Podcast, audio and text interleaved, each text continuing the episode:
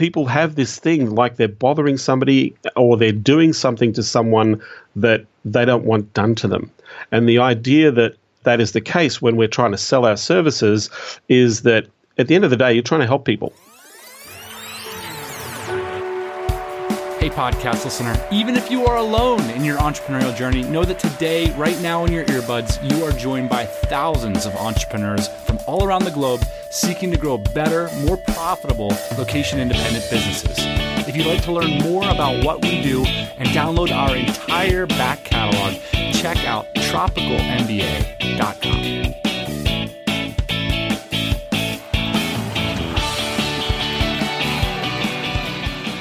The idea for today's show came, as frankly many do, from a conversation in a bar. Okay, boss man, Ian, I'm not sure if I told you the story yet, so no. Here, I'll show you the genesis of this episode. I'm hanging out at a DC Gento, which is meetups for the Dynamite Circle community. They happen on the third Thursday of the month. If you want to hear about behind the podcast, you can go to tropicalmba.com/subscribe. We send out a newsletter most weeks letting you know what's going on. Okay, so back to the story. I'm hanging out in a bar with a bunch of entrepreneurs, and the topic comes to the podcast. And they say, you know what you guys really need to do? You need to do a podcast on sales. And the reason they said it is because, like, that's our reality day to day, is that our businesses live and die by our ability to sell. And they reminded me of a trope or a gimmick we used to do on the show where when we would sign off of the show, we would yell, now go make a cold call. Do you remember this? This is back in the early days. I remember. And I think the reason we did that was because it's the easiest way to get things done. It's not putting up a landing page or optimizing your Google account. I mean, I think so many people, they sort of squander their energy on low-value tasks because they're too wimpy. I'm just going to say it. They're too wimpy to talk to their customers. You're too wimpy. What do you think? Yeah, I remember. Gosh, I think probably around the time that we were advocating for cold calls, and I'm certainly still advocating for cold calls, but we're not closing the show like that anymore. I remember being in the meeting room in one of our offices and just having a projector, and on the screen was just a list of like 200 names, talking with our salesperson at the time, being like, yep, this is the spreadsheet. In this column, you say if they said no, what your response was and when we're going to follow back up with them. If they say yes, what the sale amount was.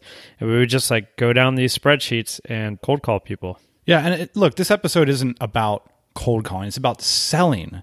And selling starts with communicating with people. And I firmly believe if you can't be persuasive on the telephone with somebody, it's way, way harder to do that in your marketing copy, on your website, on your sales pages, because it's that intelligence that you build from communicating successfully with your customers. Can you get on the phone and sell your wares? To me, that's like a fundamental skill in entrepreneurship. If you can do it, you're never going to worry about paying the rent. It's sort of like the meta skill in entrepreneurship. So I want to talk about sales today and how we can be more successful in it. You ready for this ride? Mm-hmm. Buckle in. This is like taking your medicine. You know you need to become a better salesperson, and we're going to talk about how to do just that today. We couldn't think of anyone better to call than one of the best salespeople we know, someone who has spoken at our events and is literally like people come out of his workshops super energized and with a framework to make what I think a lot of people assume are difficult conversations much easier. So this isn't going to be like a drive-by top tips episode. We're going to do a deep dive into how you can implement this in your business. Today's guest has always been very generous with sharing his advice, and it was a real pleasure to speak with him just a few days ago.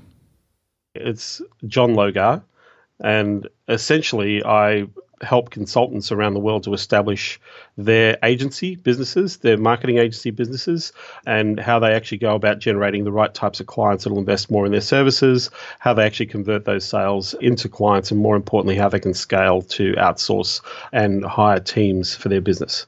So we're going to work through a few of the areas that people find difficult when it comes to selling. And John's insights there are really helpful. And later in the app, he's going to share his four-step process that if you do every day, he guarantees will bring you more sales. And if they don't, come into the comments of this episode and let us know. I want to know how your sales process is working for you. But let's not get ahead of ourselves. First up, Let's tackle the often asked question. Do you have to be a certain kind of person, namely an extrovert, like you, Ian, to be good at sales? Don't put me in a box.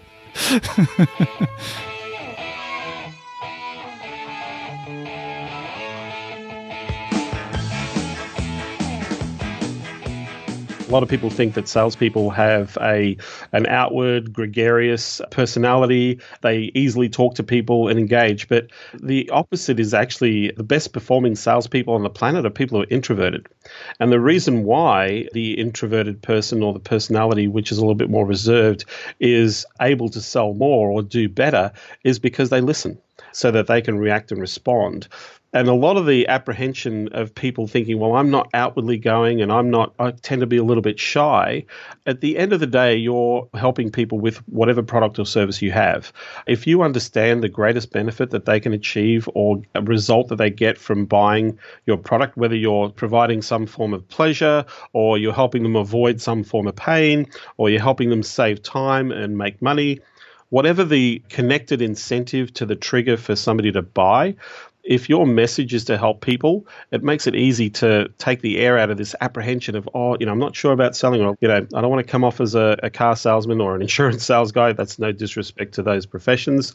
But people have this thing like they're bothering somebody or they're doing something to someone that they don't want done to them. And the idea that that is the case when we're trying to sell our services, at the end of the day, you're trying to help people. Who needs your help? Who can benefit the most from what you do? What are the reasonings as to why somebody should buy what it is that you have to offer? If your intent is to help people and at the end of the day to share what you can do, then it makes it easier to have those conversations. It makes it easier for people to say, yeah, this is something that I'm looking for. Part of it is that a lot of the salespeople you come across on a day-to-day basis, they do have positions where they don't believe necessarily in what they're doing. They're just doing it for the money, and they are putting people in high-pressure situations. In fact, somebody just rang my doorbell 3 times trying to sell me an energy-saving service under the guise of some ruse, I felt sorry for the guy because it must be a horrible position to be in for him. He's got to make a living, and now he's bothering me about it, When you become an entrepreneur and you realize that sales are sort of the lifeblood of your business, you can be, at least at the beginning, put into an awkward position. And again, this comes from, I guess, the idea of clarity. If you're super clear about what you're offering and you're super clear about how people are going to benefit from that, then all you've got to do is ask if they'd like it. So clarity is a really big part. And from clarity, you get a sense of certainty.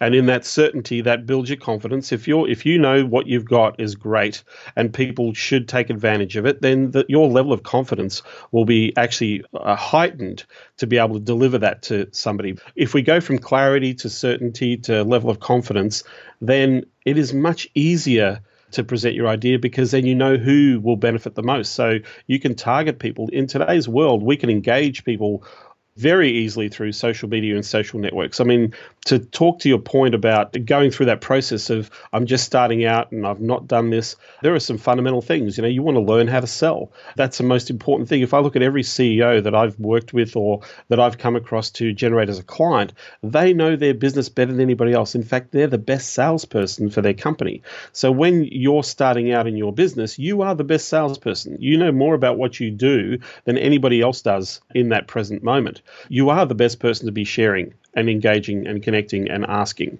But from there, you'll get leverage once you scale where you can bring other people in to do those things for you. So if you really struggle, like for example, if I struggle getting leads, then I'd go and hire somebody to go and get me some leads. If I struggle in selling, then I would do one of two things, learn how to sell very quickly, or 2, have somebody come in and they can work on a commission or they can work on a retainer and they can sell for me. It's not, I don't know how to sell, I'm dead in the water. Like you say, it is the primary function of the lifeblood of your business. When we're starting out, 80% sales, 20% fulfillment.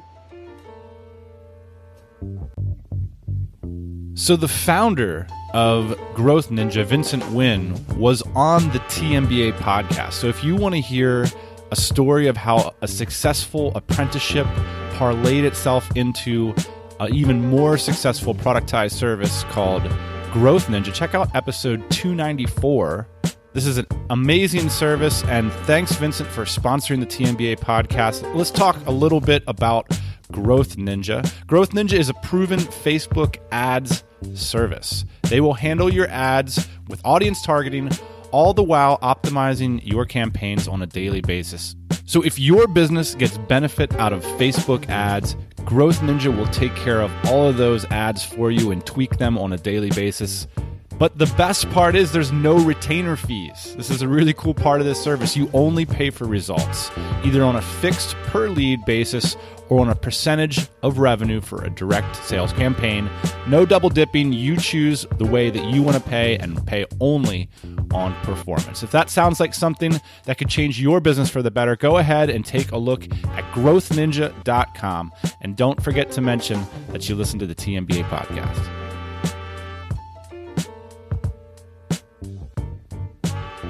So far in this episode, we've been talking about how to approach sales.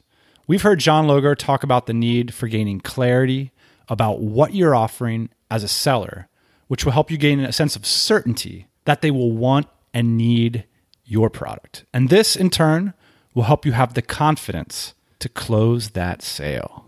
A lot of this does boil down to clear thinking. It's so easy to be a bit muddled when you're doing marketing materials. And that's why I think start with the phone. And if it's not resonating with people, in person and on the phone, it should never make its way to your marketing copy. We've made this mistake.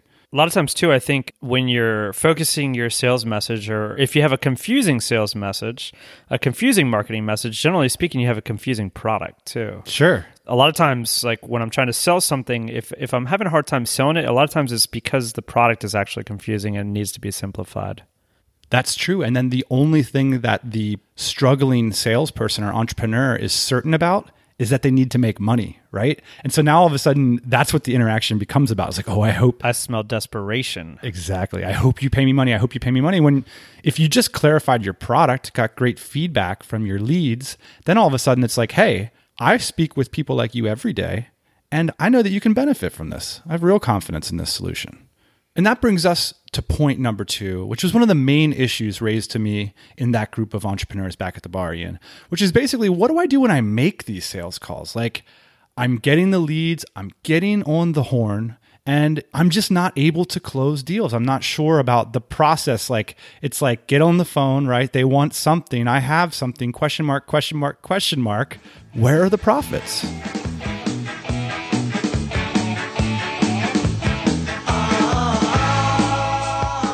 Maybe I'll describe them to you because it was awesome talking to them. Like, they were under 30 years old, very bright people that could have corporate careers or professional careers, but they had decided to become entrepreneurs living in New York City.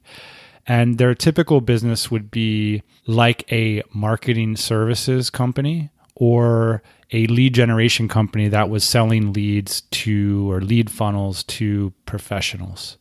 So just to kind of put ourselves in these young people's shoes, and they see, I think rightly in some ways, sales as their biggest opportunity, but also very complex in terms of how to get good at it. All you know is that you set up an appointment, you had a phone call, and it's been 4 days and they haven't emailed you back. And that's really what's going to pay your rent and hire your employees and make payroll and all that. So my first question before I go selling to anybody is, what am I really selling and how is that going to help people that I'm selling to? So they're targeting professional services people. Those people want leads. They want appointments with a qualified customer who wants to invest in their product or service, whether it be an accountant or a lawyer or a financial planner or an advisor, or even in insurance or risk areas of business. So if I know that I've got a system that can help them get what they want, and they sit and say, hey, ultimately, we all want clients. Right? Every business wants new clients. It can't survive without bringing new clients on board in their business. So it's a very attractive option to offer people, hey, I can bring you customers with an automated system, right? The thing is do you want customers coming to you automatically? So where's the appeal? Where's the benefit that we need to highlight? So I can ask that really simple question. Can I send you customers on a consistent basis who put up their hand, who are interested in sitting down with you, talking to you about your professional services and how it can help them get a better result? The answer to that question is going to be yes. There's no way I'm not going to say yes to that. Okay, so the second part of this process is if we were to automate that process and this thing paid for itself and became free, would that be useful? So if I can show you how that's possible, and at the end of that, you can see how this can be easily implemented, is there any reason why we couldn't work together and make that a reality for you? Let's do it. Now, what I've just done is you want customers. I've given you what you wanted. I'm saying this is what you want. Yep, I'm being clear about what I want. Okay. Then I'm saying, well, if I had a system that did it automatically all day long, would that be helpful, right, if we could do that? And now if I can show you how that's going to work for you and you can see that you can actually benefit and this thing pays for itself, is it okay if I show you how we can work together and put that into place? Let's loop back to this 80-20 thing, because a lot of people are at the beginning and sales is the key. And you mentioned that 80% is going to be sales and 20% is fulfillment. Unpack that a bit for us. So it goes back to that concept, what you focus on most becomes real to you. So in your business, you want a certain amount of revenue coming in every single month. That is going to be determined by the number of conversations you have and how many, from that number of conversations, how many people say, yes, I'd like to buy and invest. So if we were to break this down into a numbers game, let's say your friend is selling their automated funnel service for $20,000. Let's say the funnel's worth $20,000. All right, and let's bust in here to really quick, not assume that everybody agrees on what a funnel means. Mm-hmm.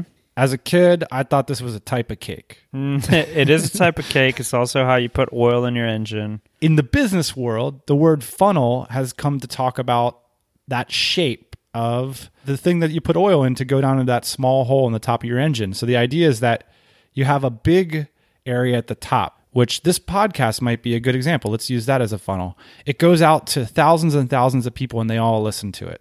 A lot of eyes to see your marketing message. And then those people that are really interested, they'll like take the next step that's a little bit more specific in that funnel.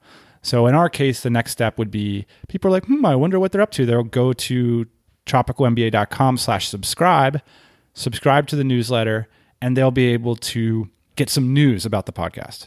And then the next level might be, okay, well, then you send them a promotion that's like, hey, did you know that we're going to have an event in your area in the next 2 months or whatever? And that would be gradually you're moving them closer and closer from someone who's heard about your business to somebody that is a customer or a client. And these funnels can look like anything. They can look like, from Facebook ads to high dollar in-person consulting. It could be, SEO campaigns that lead to retargeting campaigns. So in other words, it's kind of a catch-all phrase for how you distill a broad range of people down into customers or clients through mechanical processes online. Make sense? Yeah, and then eventually repeat buyers. Absolutely. A lot more talking to do about funnels. I think that's obvious because John's talking about selling them for $20,000. So obviously, these systems are really valuable to businesses, and every business has an implicit funnel.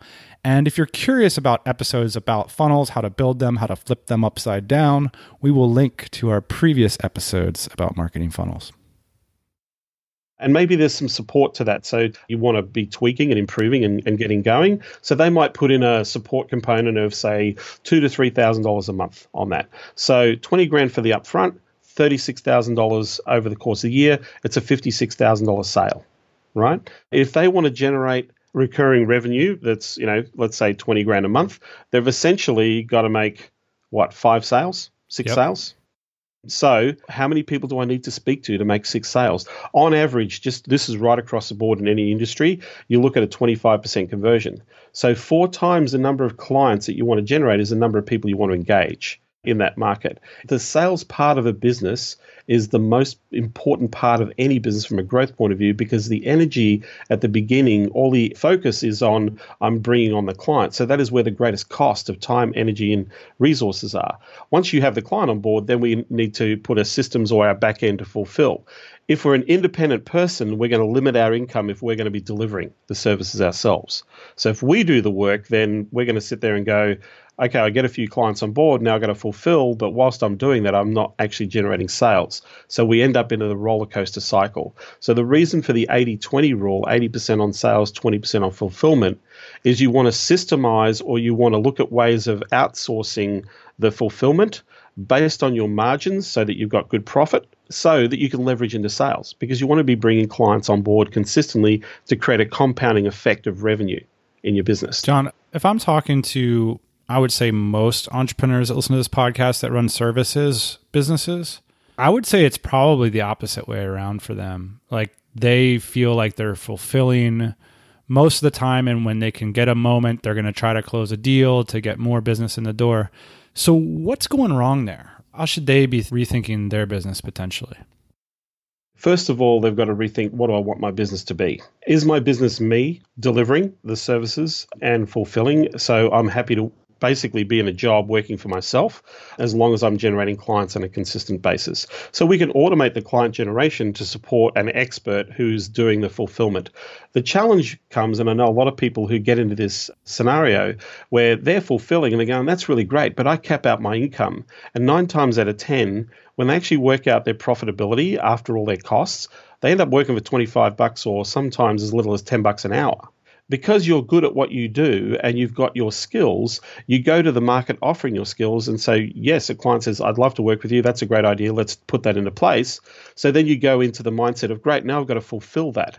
But whilst you're doing that, there's no focus. Like you can literally stop your revenue by getting into the fulfillment mode. It happens all the time.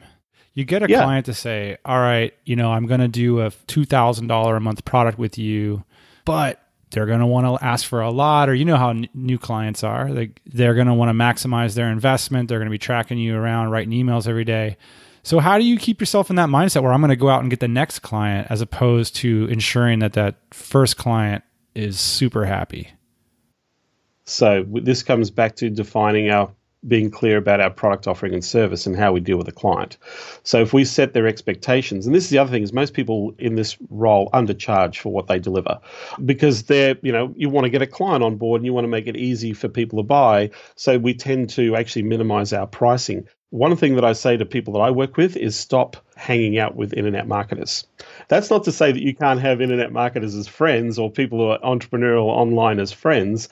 I'm just saying, don't spend too much time thinking about, from a business point of view, what you're charging, what you're not charging, or listening to what other people are charging. Because I know great copywriters that are charging $500 to $1,000 for a sales page. And then I have people that I know that will charge $20,000 to $100,000 for the exact same sales page. And they're not even writing the sales page. They're actually outsourcing that to somebody else to write that page, and they're coming back and editing and making the adjustment. So it comes to the value proposition. So most people undervalue themselves. They need to sit there and say, look, at the end of the day, what is this worth? I'll give you a classic example. You're talking about sales funnels. I'm working with a guy who, that's what he does. He's brilliant at creating the automation. He knows the structure, the strategies, fantastic. And then he'll go and do the work. But he'll charge $3,000 to $4,000 to build a funnel that is easily worth $100,000. Easily. How do you properly value your time? I guess that seems, the problem is I guess you launch in a certain way with a certain mindset to a certain demographic. And so what do you do with your clients that they come to you and they're like, they feel like, hey man, like I build these funnels, as I get paid $4,000 all day. Like how can you come to me and say that it's actually worth more than that? Because I'll sit there and ask the question, what is the client actually getting out of that in results? So if I build this particular funnel, by the way, this person now is selling the $4,000 funnel for $25,000 and with an $8,000 a month support package. And they got their first client who said yes to that. And the client thought it was too cheap. The client said, wow, that's way less than what we thought it would be. Is it simply a matter of taking these things that are maybe focused towards the internet marketing community and repositioning them towards more profitable business sectors?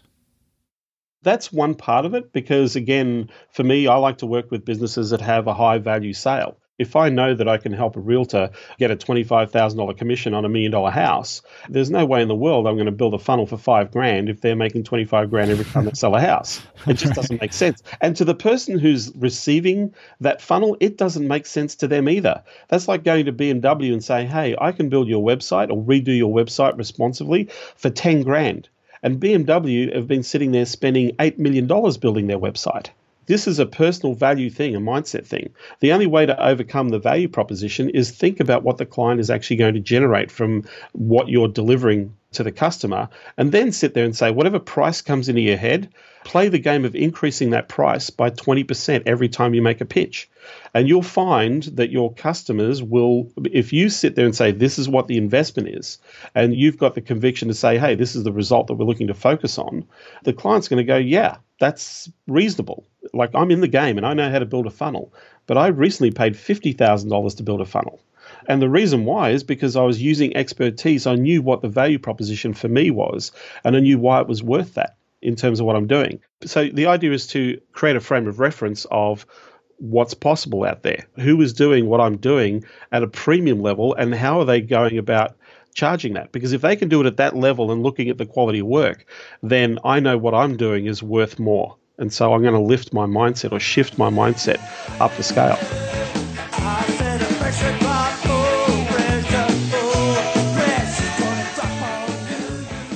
Let's talk then about the framework that you've pulled together.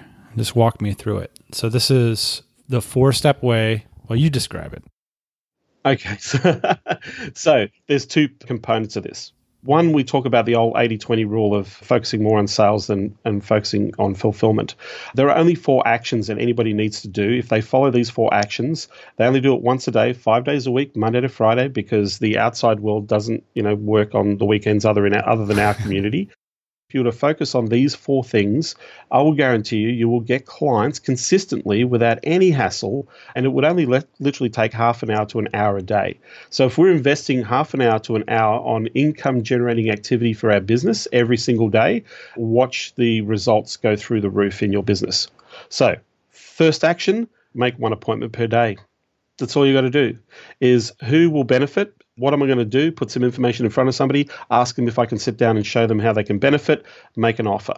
One appointment per day with your prospective market, prospective client. It's easy to do. Send an email, or if you get lazy, you can get somebody else to actually do that for you.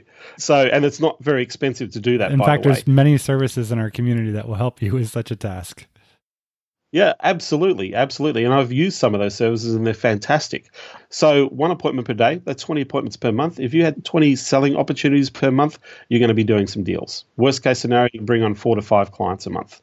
Second, and this is so simple that most people don't do this, but it's one of the fastest ways to put cash in your bank account, is make an offer. Make a direct offer to your market for your service that is relevant, that provides an incentive, a full benefit, that is time sensitive, and has a level of scarcity. So an example of that would mean, hey, we're about to spend a ton of money on marketing and advertising on Facebook to bring in some new clients because we've got some room for some new projects.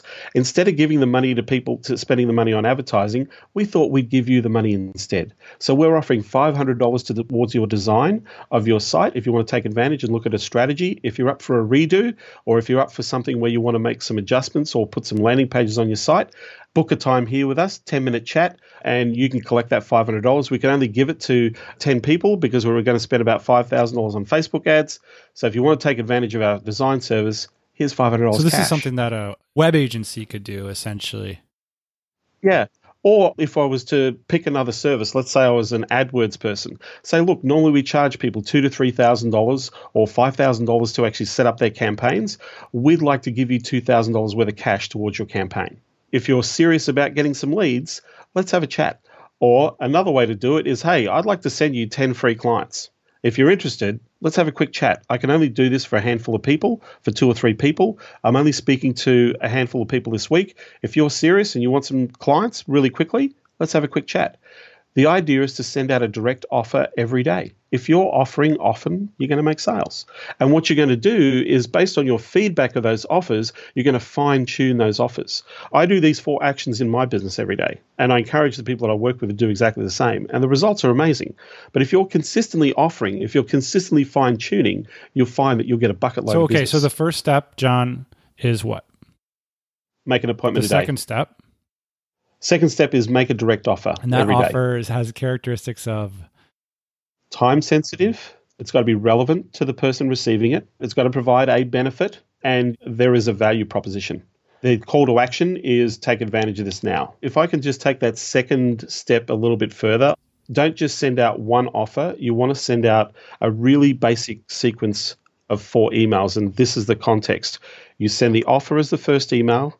The second email is, hey, the next day or the day after, I just want to make sure you got that email. The third email is, I'd love to know what you thought about this offer. And the last email is, are you interested in taking advantage of this? I've got one more spot. Simple 4 sequence works every time. And you could do this for, I could imagine this applying to just about anything. Yeah, absolutely. You can do this for any business. And the list that you're going to go to is, I highly recommend that you go to your familiar list, people who you know. You can sit and say, hey, would you like this? Or do you know somebody who would like this? The other list is any past contact, whether they bought or they didn't buy from you, any pitch that you've done that said no. The list could be as big as 100 people, or it could be as small as 10 people. I've just done this campaign for myself on a specific offer. I only went to a list of 120 people. And 7 people put up their hand for a $30,000 deal. And what sort of business was that? This was to a health niche. I don't want to go into the exact niche. This was to a particular health niche, and it was to sell a Facebook funnel for a health niche.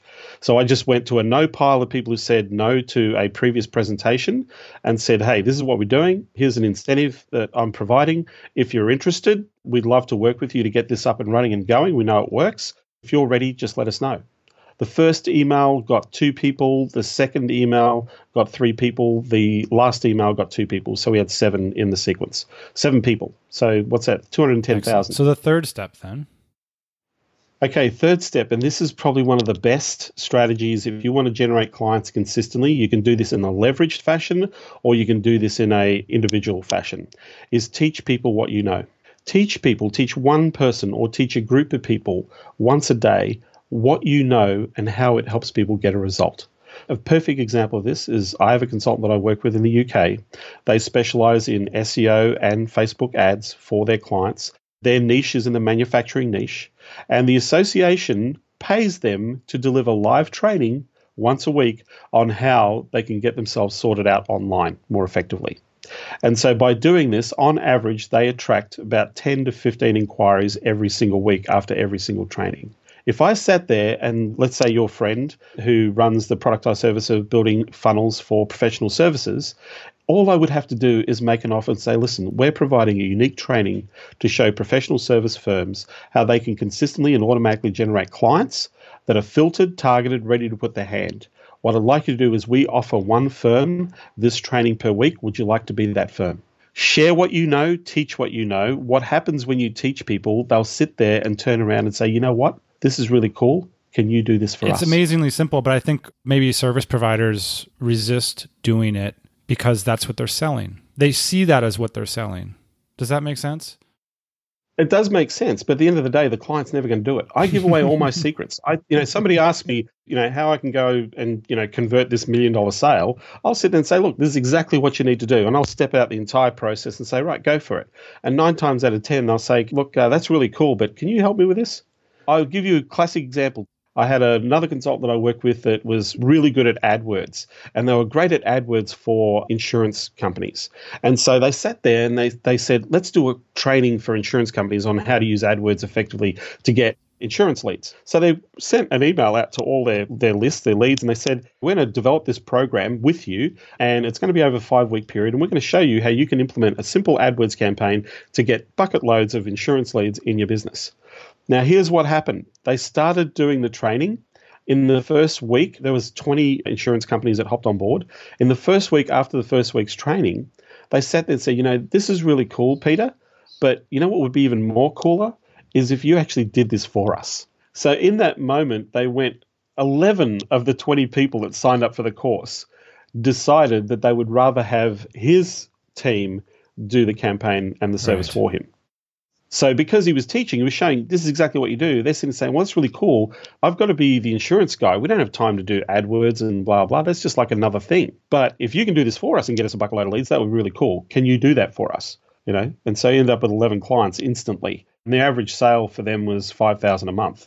So that was a nice kicker. I think about that, John, in the context of what, those questions that you asked me earlier, which you were saying, would you want those leads to be automated? Would you want, and all of a sudden, okay, I'm booking an appointment. I'm going to get on the phone with you and your team.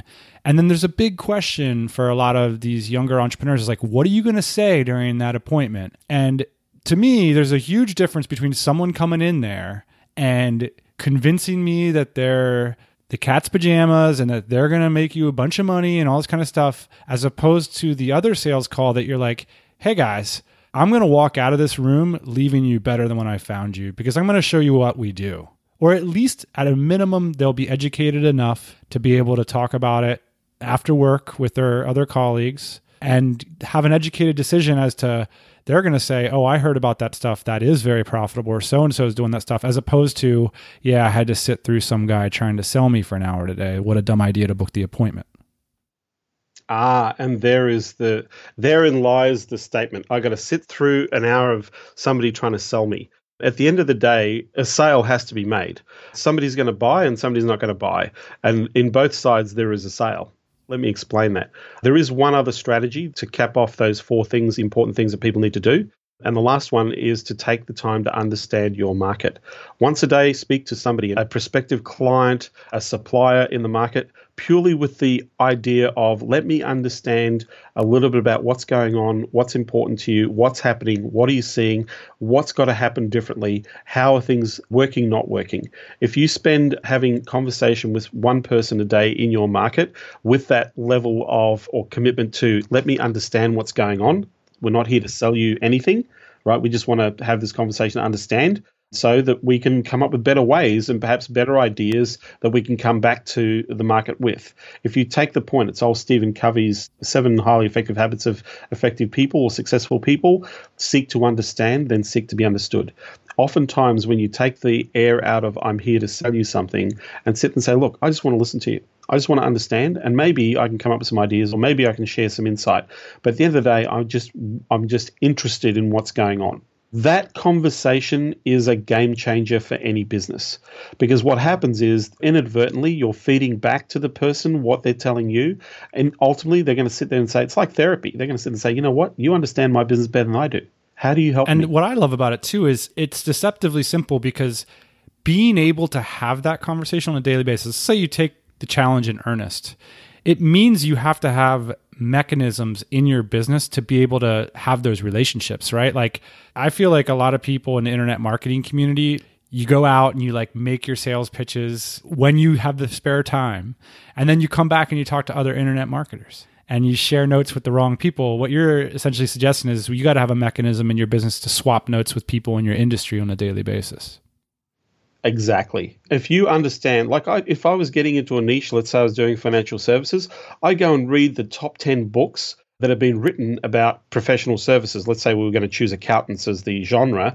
I go and read, or at least scan, the top 10 books of all the key topics in that market, because they're all the questions that are being answered by the industry or asked by the industry. So if I understand what's going on, or if I can relate, it makes it really easy to connect. And that's a real key here.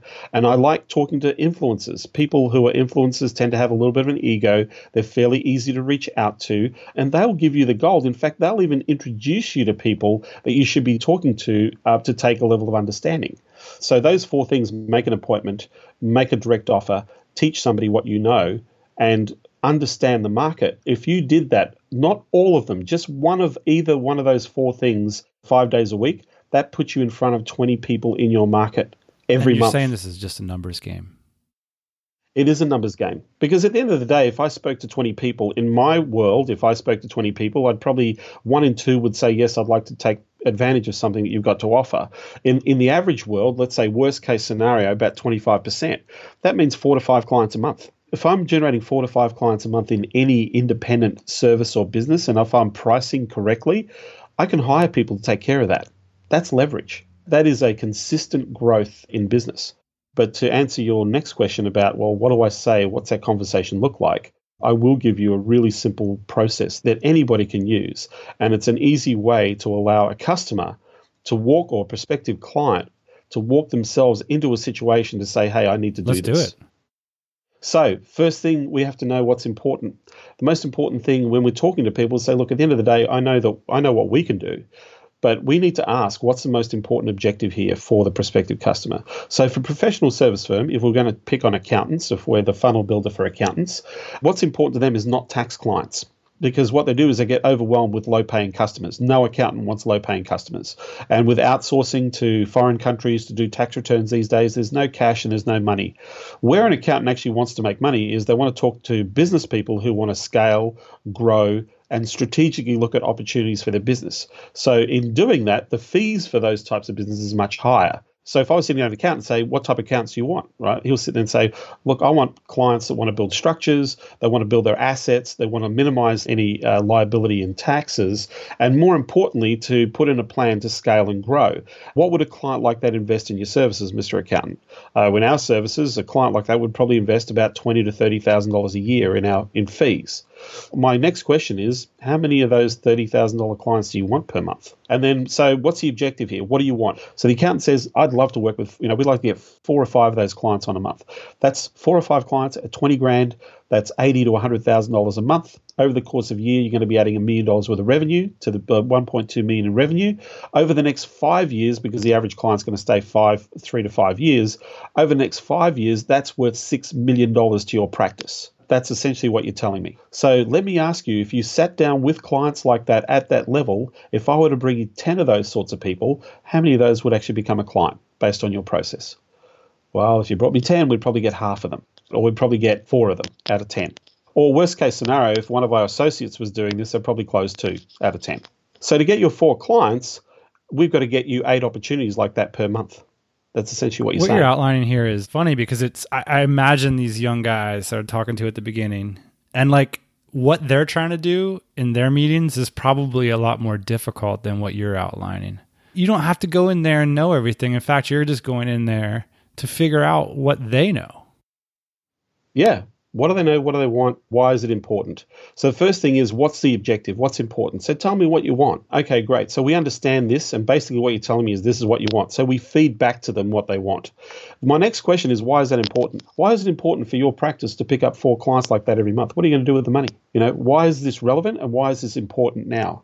Well, we want to bring more team. We want to scale. We want to bring other expertise in. We want to expand our practices into other markets. So your plan, is that a plan that you're working on right now, or is that something that you're, progressing, 6 months, 12 months down the track? They give you the reasonings. This is why I want it. This is why it's important now. So we've got to find out why they want this. And this is probably where I'd spend a little bit more time to gain clarity, because the more they resonate with why they're doing this, the easier it is for them to say, you know what, this is exactly what we want. So that's the second part. What's most important, first part? Second part, why is this important to you?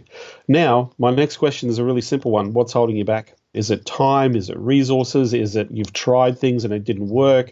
And so they'll sit there and say, well, it could be resources, it could be time. We don't have enough people to handle the inquiries. Yeah, or it could be something more dire and challenging. Like they could say, well, I don't trust people like you that say they can bring me leads. Exactly. I want to find out what the roadblocks are for them hitting their objective. Okay. In most cases, they're going to say time, money are the two issues that are going to come up. So then based on feeding that back to the person, you sit and say, listen, can I share with you 2 or 3 ideas, and then you can tell me which one suits you best? If we can understand the type of client you're looking for that's going to invest $20,000 in those services, we can identify the type of business, we can identify location, we can identify the triggers as to why they need this, all of those sorts of things. So if we had a system that could go out to those people and an incentive or an offer to share with those people to say, these are the critical things that you need to be thinking about your business in terms of the next step in leveling up for growth and structure. And we're more than happy to sit down with you and show you a plan on how you can move your business forward to make sure you're minimizing any liabilities that you have in the business. Why do this, John? Why present them with 3 options? The reason I'm doing the 3 option thing is I'm just throwing up a couple of ideas. All I'm doing is I'm trying to relate what I do to what their issues are. I will half the time already know what their issues are before I go in. If you've spent time understanding the business, understanding the market, you're going to know what the trigger points of these questions are. You already have solutions. But if I sat there and said, here's your objective, is it okay if I walk through just a couple of ideas that will perhaps get to your objective faster? They're going to go, sure. So here's a couple of ideas. Here's an automated funnel idea, or we could have a direct appointment funnel where we can just literally target the market, offer your incentive, then make a time automatically on a calendar, and then you sit down, walk them through your sales process. Which of these ideals appeals to you the most is my next question. So they're going to say, I love idea number one. Great. Is it okay if I walk you through a really simple plan on how you can execute that for your business? Okay. So now I'm going to give him what he wants. I'm going to show how my little plan is going to get him his four $20,000 customers. I'm starting to get anxious, John, because I know it's about to come. It's about to come. So here's the process. We don't have to go into the details of how we're going to do it. We just need to help them understand the context of what we're going to be doing to make that happen, right? So at the end of the day, if we were to do this, how many clients do you think that we could generate? Now, I'm not saying we can generate X number of clients, but worst case scenario, if we went out to the market, what would you think? They're going to go, oh, we should be at least able to get 10 or 20, or some people might say things like we should get 100. They don't know. The reason I'm asking the question, they have no idea, but I want them to come up with an answer. They're part of this process. Oh, I would expect at least 10 or 20 people. Well, if I was in the lead generation game, I know that I can get 10 or 20 people in the market. That wouldn't be difficult to do for anybody who knows what they're doing, okay? So what's that worth? That's where I'm getting. What's it worth to you? I want to put a value proposition. Worst case scenario, what do you think is going to happen? Well, we should be able to at least get 2 of those a month, right? That's $40,000. My next question is, if I can show you an investment, or if I can show you a fee that will make that pay for itself and make it easy, is it okay if I show you how we can work together? At the end of the day, if the clients sit there, I've had clients say, you know, if we did this, our worst case scenario, I know that we could do $1 million worth of revenue. And I'm just sitting there saying, look, at the end of the day, let's make it easy for you, 10 grand a month. That's 120 grand a year. And your worst case scenario is $1 million. So that's 10-to-1. Now, if they're going to balk on the price, I'm not the one that said that they were going to make $1 million. They did. The idea is they're going to go back on their plan, not on your plan. What's your objective? What's most important? Why is that important to you? What's stopping you? Here's a couple of things that might help. Which of these things do you think is a great idea? Is it okay if I walk you through how that can work for you? That is the best close that you can ask. Is it okay if I show you how we can work together to put this into place? That works. That's brilliant. I want to buy whatever just happened. But it feels like a lot of these situations end up with like a proposal sitting in somebody's inbox and it's just kind of in purgatory. So how do you, say you walk out of the meeting and that person is like, great stuff, John. I got to go talk to my guy. He's in Florida for the weekend. We're going to get back to you guys next week. This looks great. And then you don't hear anything. Can I eliminate that for the audience? First of all, before I actually set a meeting, if I'm going to do a plan for somebody or if I'm going to walk through a plan, I want to know that anybody that needs to be there that is responsible for the strategic growth of the business is going to be in on that meeting. So I won't do, if there is a partner or a wife, I would sit there and say, listen, it's really important that both of you people are there. Because at the end of the day, I'm showing a plan. And the reason why both of you are there is you can ask all those questions that you need answers to in that moment. Who are the people that need to be there? The value is the presentation. The value is the plan. The value is going through this process to strategically figure out what you're looking to generate and achieve for your business. When was the last time you sat down and actually strategically looked at an opportunity for growth in your business? That's the difference between having this great offer versus I'm just the next person competing for your attention. Exactly. So who needs to be involved? It's important that they're all there. The second thing is we're not doing a proposal. If somebody asks me, John, can you send me a proposal? My response is I'm more than happy to send you an invoice with a list of inclusions. A proposal is an exploration. The problem with a proposal is you spend 3 to 6 hours putting these things together. You put the price on the very last page. And then what happens is that person receives that proposal and flicks through your 6-7 pages of information of how great this is going to be for them and looks at how much it's going to cost them. And so the value proposition is based on how much it's costing, not what it's worth to the business. And so half the time people will not read your 3 to 6 hours of work. So let's eliminate doing 3 to 6 hours of work. We only need to do one pitch, one presentation. We're going to ask the client at the time, look, I'm going to walk you through a plan. I'm going to provide you with a solution. And at the end of that presentation, I'm going to ask you to make a decision, yes or no. Is that okay with you? If they say yes, what's your follow-up look like then? Great. Here's my invoice with my list of inclusions. they say yes, what's the next step? So what we're going to do is, if some people might have an agreement, need you to sign a form, or need you to use your credit card, or I've got a form here, I can take your details down now, right? Or I've got a contract here, I can have that organized for you now, if that's the case. But the thing is, the next step is, look, this is how we're going to get started. You always get paid in advance, never in arrears. No point in doing any work and making the effort without getting paid. And then if there's a time payment, then you make sure that's an automatic time payment. So you have a system to do that, Stripe, PayPal, whatever you want to use. But there's an invoice that goes to the client that they have to pay to get started. So what's the next step? Great. Is it okay if I walk through the next step? Our team's going to get on the phone with your team, set up a time. We need some questions. We've got some resources. We're going to help you with those sorts of things. And then we need your finance people or yourself, if you want to just take care of that now, or if you want to take care of that, I'm going to provide you with a link and we can get started. So the reality is that probably most of these aren't going to end with collecting the money in the meeting, even for experienced salespeople like yourself. So how do you handle rejection? I love rejection. I love rejection. You're the one. At the end of the day, if what I've got is a fit, all I've got to do is work out how that's going to work for them. I can choose to be flexible, and I'm happy to be flexible. As long as the value is there and the margins are correct, then you can make adjustments. Now, I'm not talking about discounting. I'm talking about making it easy for the customer to buy. So then two common objections that people have is, I want to think about it, don't have the money. Okay, they're the two most common objections. I want to think about it is a clarity issue.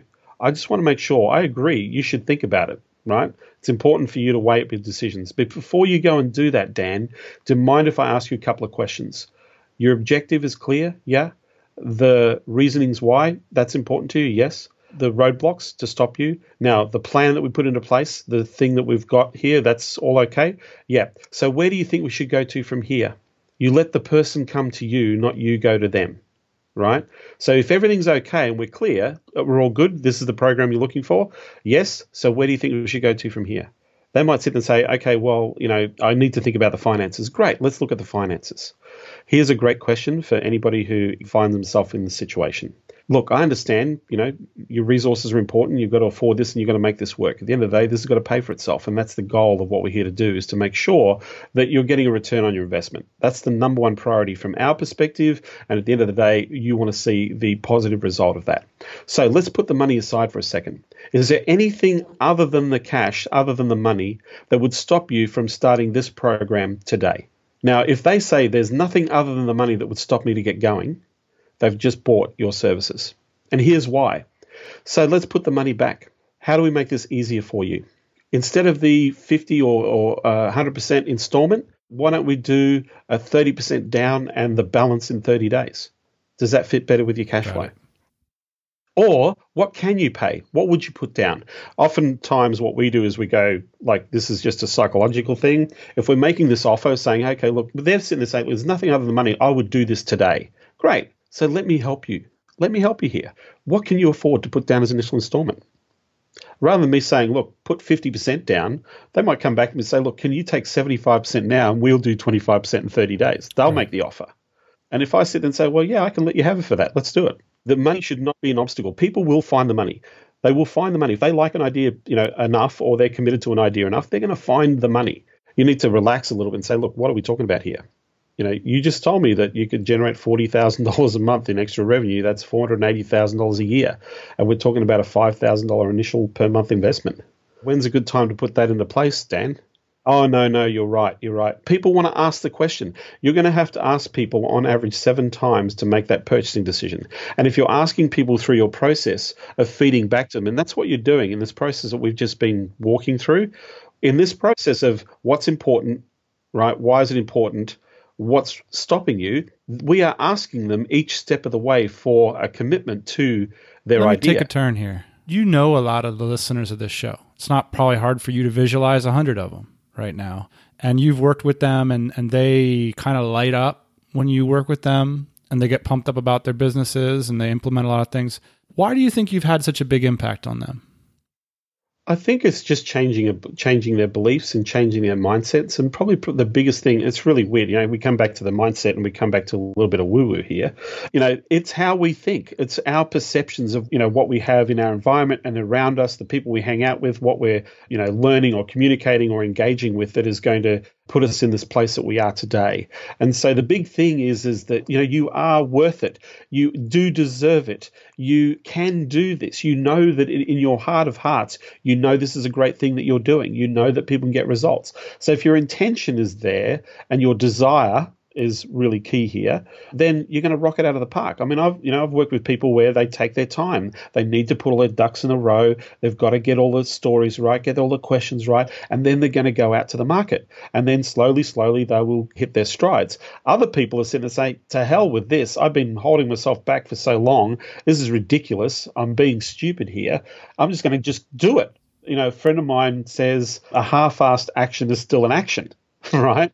A crappy strategy, a crappy execution of strategy is still an execution of a strategy. I think the people who do really well are the ones that get out there and fail fast. I spoke to a guy in Las Vegas who works at one of the largest car lots. I found this guy on YouTube, and I just happened to be in Vegas, and I thought, I'm going to bring this guy up and have a chat to him. His name's Peter Finkel. And I went out and made a time to go and see him. I said, man, I've got to talk to you because that was the funniest video that I'd seen. It was a strange thing to say. And he says, I'm not making any money unless I fail 20 times a day. Right? Now, he was the best salesman on the lot. He was the best guy that sold a lot. The reason why he needed to fail 20 times is so he could sell 4 cars a day. So this is why this guy's making $250,000 to $500,000 a year in sales. Right, in revenue for himself, because he's failing 20 times a day. So he doesn't sit there in his office waiting for the customers to come in. He'll go out. He'll engage. He sends out offers. He's doing things to have those 20 conversations to help people get in the car that they want every day. Now, what do you say to people that say, there might be a group of people listening that say, all that John's describing here, it's not my bag. I don't like talking to people is a little scary. It sounds like a lot of rejection and work and hustle. And you know what I'm going to do? I'm going to build a website and I'm going to run Facebook ads. And I'm not ever going to consider any of these things that John's saying. They're just not for me. You can do that. You can successfully do that. We know people who very successfully never speak to their customers and generate, millions of dollars worth of sales for their products and their services. If you're selling a service, somebody has to have a conversation. No one's going to spend $5,000 a month on Facebook ads by pushing a button. They are going to want to talk to somebody who knows what they're talking about to help them with that. Under $2,000, you can go and sell a productized Facebook ad service for $500 to $1,000 a month. You could do that with enough videos and information and steps, but somebody somewhere along the way to a service business is going to have a conversation. My response would be something like, you don't have to do this forever. This is like the flywheel getting started. This is the fastest way to get the flywheel started. Even if your package is $800, why wouldn't you set an appointment every day for it? And you're going to learn enough that maybe the package could go to $1,500 or you'd have the recurring package on the back or whatever. So that's my response. There's so much intelligence in this. There's so much that you learn about your market that even if you intend to sit behind a laptop eternally, that it would be worth a year of your time to get to know the people that you're doing business with for sure. Oh, absolutely.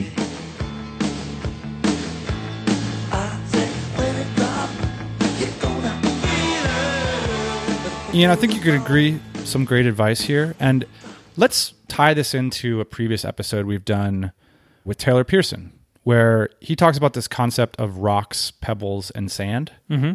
And the idea is that if you want to get the most productivity into your limited amount of time, and the metaphor is the mason jar, that you would put in your rock first, then your pebbles second, then your sand finally. If you start with the sand and the pebbles, your rocks aren't going to fit into the mason jar. Rookie mistake, obviously. Who would start with sand? Rookie mistake. My challenge to the listeners is, what if this sales process were your rock? What if this was the no compromise thing? Because we all get in this situation where, you have a few successful sales and then you're scrambling to deliver. And John's basically saying, no, this is the lifeblood. This is the oxygen of any business. And this ought to be your rock. It totally is. The other day, Dan, I met a guy who has a printing business in Houston.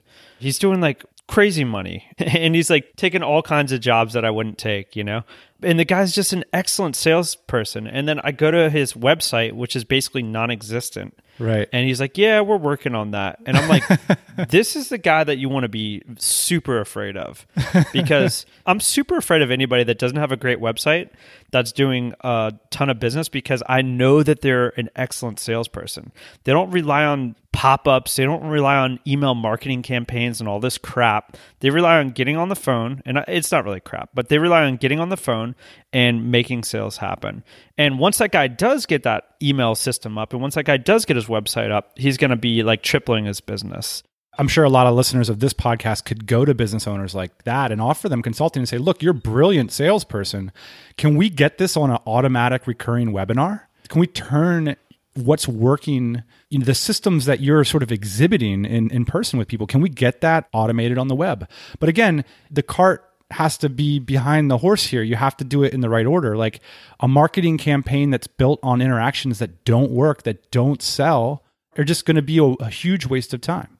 And so I think it's an interesting thought experiment, because some of this stuff, you know, it can sound simple. It can be easy to put it off the desk because it's like, well, I don't want the challenge of basically being rejected. I'd much rather just put up a landing page and see if people buy. The reality is, I believe, and that's why we used to sign off every show with go make a cold call or just hashtag get on the phone, right? Get on the blower. That's the most effective way to move your business forward. We still do it every day. I think people think we're just a bunch of gas heads behind microphones. We're not. We're still getting on the blower. We were on the phone this morning. Every day we're doing it. So I still feel like that's the way to move your business forward, even in the age of the internet. So if you don't know John Logar and you think he's just one of these people who can talk a good game on a podcast but doesn't practice what he preaches, you couldn't be more wrong. I don't know anyone who travels and puts himself out there more than him. If I can get the chance to meet with you and have a conversation or a beer and have a chat and listen to what's going on, that's where I learn. I'm learning from the direct connections that I have. And at the same time, I'm also understanding what's going on in markets. So I don't just travel from a marketing point of view to go and work with consultants around the world. I also travel to industry-specific events to connect and see what the trends are, where are things happening, what's happening in the market. But it also keeps me, you know, kind of ahead of the game in relation to what's coming and what's happening. We are in a situation in our world, in the entrepreneurial world, that pretty much close to, and it's going to be happening in the next 5 to 10 years, that 60% of the workforce is not going to be in an office environment. They're going to be working from home. And that is literally a multi-trillion dollar industry in multiple areas, and skill sets are becoming far more important. In our world, artificial intelligence is starting to come into marketing. We've got all these chatbots, so things are changing very rapidly. The interesting thing that, for those of you who are listening, if you know this world, this online world, you have experience, whether you're doing e-commerce or affiliate marketing or blogging, or you're a service provider in Facebook ads, AdWords, copywriting, email marketing, automation, sales, all those sorts of things. These are highly prized skills outside of this community. There are 60,000 positions in the United States for the title of social media manager, social media director, digital marketing manager, digital marketing director. 60,000 positions are advertised on all the ad sites in America. That's a lot of skill shortage in terms of what we do. The average salary of those people is between 70 grand and sometimes up to 250,000 plus. Us with our skills, I could help somebody. If they've got a $70,000 investment in somebody or a $100,000 investment in somebody, I know that I can take that 100 grand and create miracles for them. And so people are looking for people with our skill sets in this community. There is a ton of opportunity out there. And let me tell you, it's not saturated. So the reason I travel is to connect, to learn, to see. And my lifestyle and my business affords me to do that. And I love that. And the big thing is I get to hang out with you. And I get to hang out in DC, Austin coming up, which I'm really excited about. So, yeah, so that's why I travel. To me, I want to be in places to connect, learn, and grow. And the best way that I can do that is to engage people directly. John, thanks for coming on the show today. We appreciate it. Dan, I really appreciate it. This is awesome. It's taken me 3 years to get on this show, man. But thank you for having me, man. I'm super excited about the event coming up too, by Cheers. The way.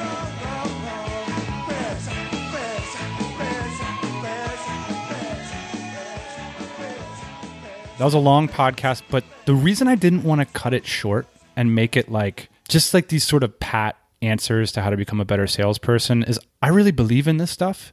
And I think that people who are willing to implement these systems in their businesses and have them be executed on an ongoing basis faithfully, you know, that's really has the chance to really change people's businesses, you know? Can I give out some homework? Yeah. We've done a lot of sales in our businesses, but this is how you can stay sharp, even if you don't have anything to sell, even if you don't want to sell your product in your business, whatever. Go onto Craigslist. It's my favorite website of all time. Go onto Craigslist and find some things that you need or some things that you want. For me, it's generally cars or RVs lately, okay? And try and buy them for half price. I'm dead serious. I do this all the time, and people are looking at this car. They're like, oh, that's an $8,000. They're asking $8,000. How could you possibly get that for $4,000? Sales. That's how you get that car for $4,000. I've seen you do it. And it works. And you know what the most interesting part about it for me is, Dan? It's almost the same thing every time. And I think that's what people don't realize about sales is because it is a very complex process, but a lot of times it just boils down to the same thing every time. Like this person needs money today or yesterday. This person doesn't understand the value of what they have. And so these signals, these trips, they're always the same thing. And they're always the same reason why you can get it for half price. Now, it doesn't always happen, of course. Sometimes you get there and the guy is like, no, I'm 100% firm on this price. Sometimes you get them down to $6,000. Sometimes you don't get any money off. But if you look hard enough and you look long enough, you will get that car for half off.